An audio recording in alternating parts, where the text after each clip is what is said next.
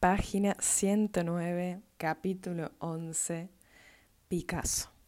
Cuando Picasso vivía en Montrouge durante la Gran Guerra, unos ladrones entraron en su casa. Solo robaron ropa blanca y no prestaron atención a su pintura. Actualmente la ropa blanca es mucho más cara que en 1915, pero las telas de Picasso han subido aún mucho más que las sábanas. Ya ningún ladrón se confundiría. Como se dice en la Ville, una cosa son las telas de los maestros y otra los metros de tela.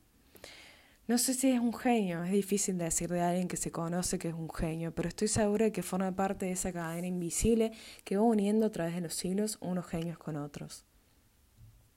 Han pasado años, décadas y Picasso sigue estando vivo, muy vivo. La misma ola que lo trajo no se lo llevó. Ni se lo ha olvidado ni se le ha convertido en un ídolo, lo cual también es grave. Ha conservado su inteligencia, sus reflejos, de acróbata, su espontaneidad, de vasco, ya que era vasco por parte de padre, el profesor de dibujo. He tenido con él una gran amistad, la considero recíproca. A pesar de las transformaciones nos hemos combinado. Hace 20 años todo era maravilloso por muchas razones, pero principalmente porque no todo era el dominio público, porque los ladrones de Montrouge no sabían quién era Picasso, porque la política no envenenaba el arte. Me llevo muy bien con las personas de personalidad marcada. Soy muy respetuosa y a la vez muy libre con los grandes artistas. Les entiendo. Si caen en el, Harper's Bazaar, se lo digo.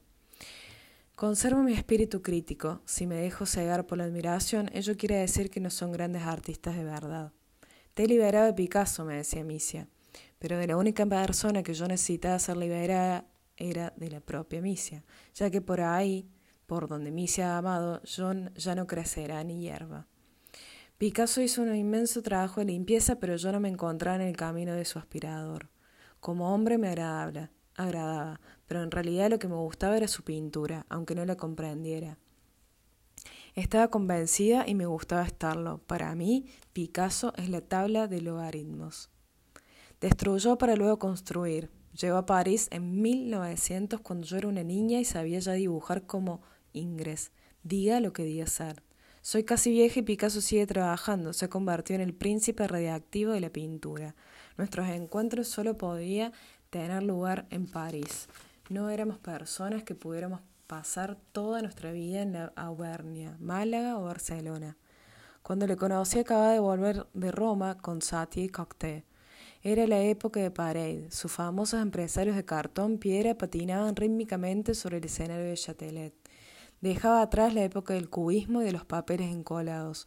Luego seguí de cerca sus revoluciones que caminaban de arriba a abajo periódicamente la galería de la Rue La Boetie. Vi cómo triunfaban sus decorados y a continuación el entusiasmo del público con Letricorne y Polichinela.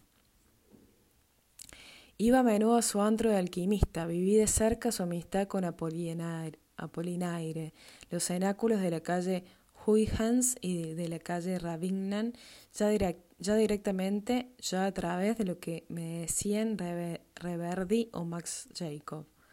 Vi cómo dejaba de ser de la exclusividad del Manolo y de Paysanne, de Greenwich y del barón Moyet, para convertirse en el igual de Stalin y de Roosevelt. Vi cómo Ambroise, Boyard y Ronsberg giraban alrededor del tesoro que fabricaba tesoros. Vi cómo Cocteau intentaba seducirle, cómo daba, flirteaba con él y los surrealistas lo adulaban. Vi desaparecer los Modigliani y los Juan Gris y permanecer a Picasso. Apollinaire decía que él, que su ritmo interno que Apollinaire decía de él que su ritmo interno tenía la monotonía del ritmo árabe. Pasan los siglos, las civilizaciones desaparecen, Alá sigue siendo grande y Picasso es su profeta. También es un demonio, seguirá impresionando a generaciones de jóvenes pintores de vanguardia. Cuando esté en el Louvre, sus guitarras darán miedo por la noche al guardián que esté de servicio y en medio de la oscuridad, sus estatuas irán a pasearse solas a pesar de la vigilancia al piso de los egipcios.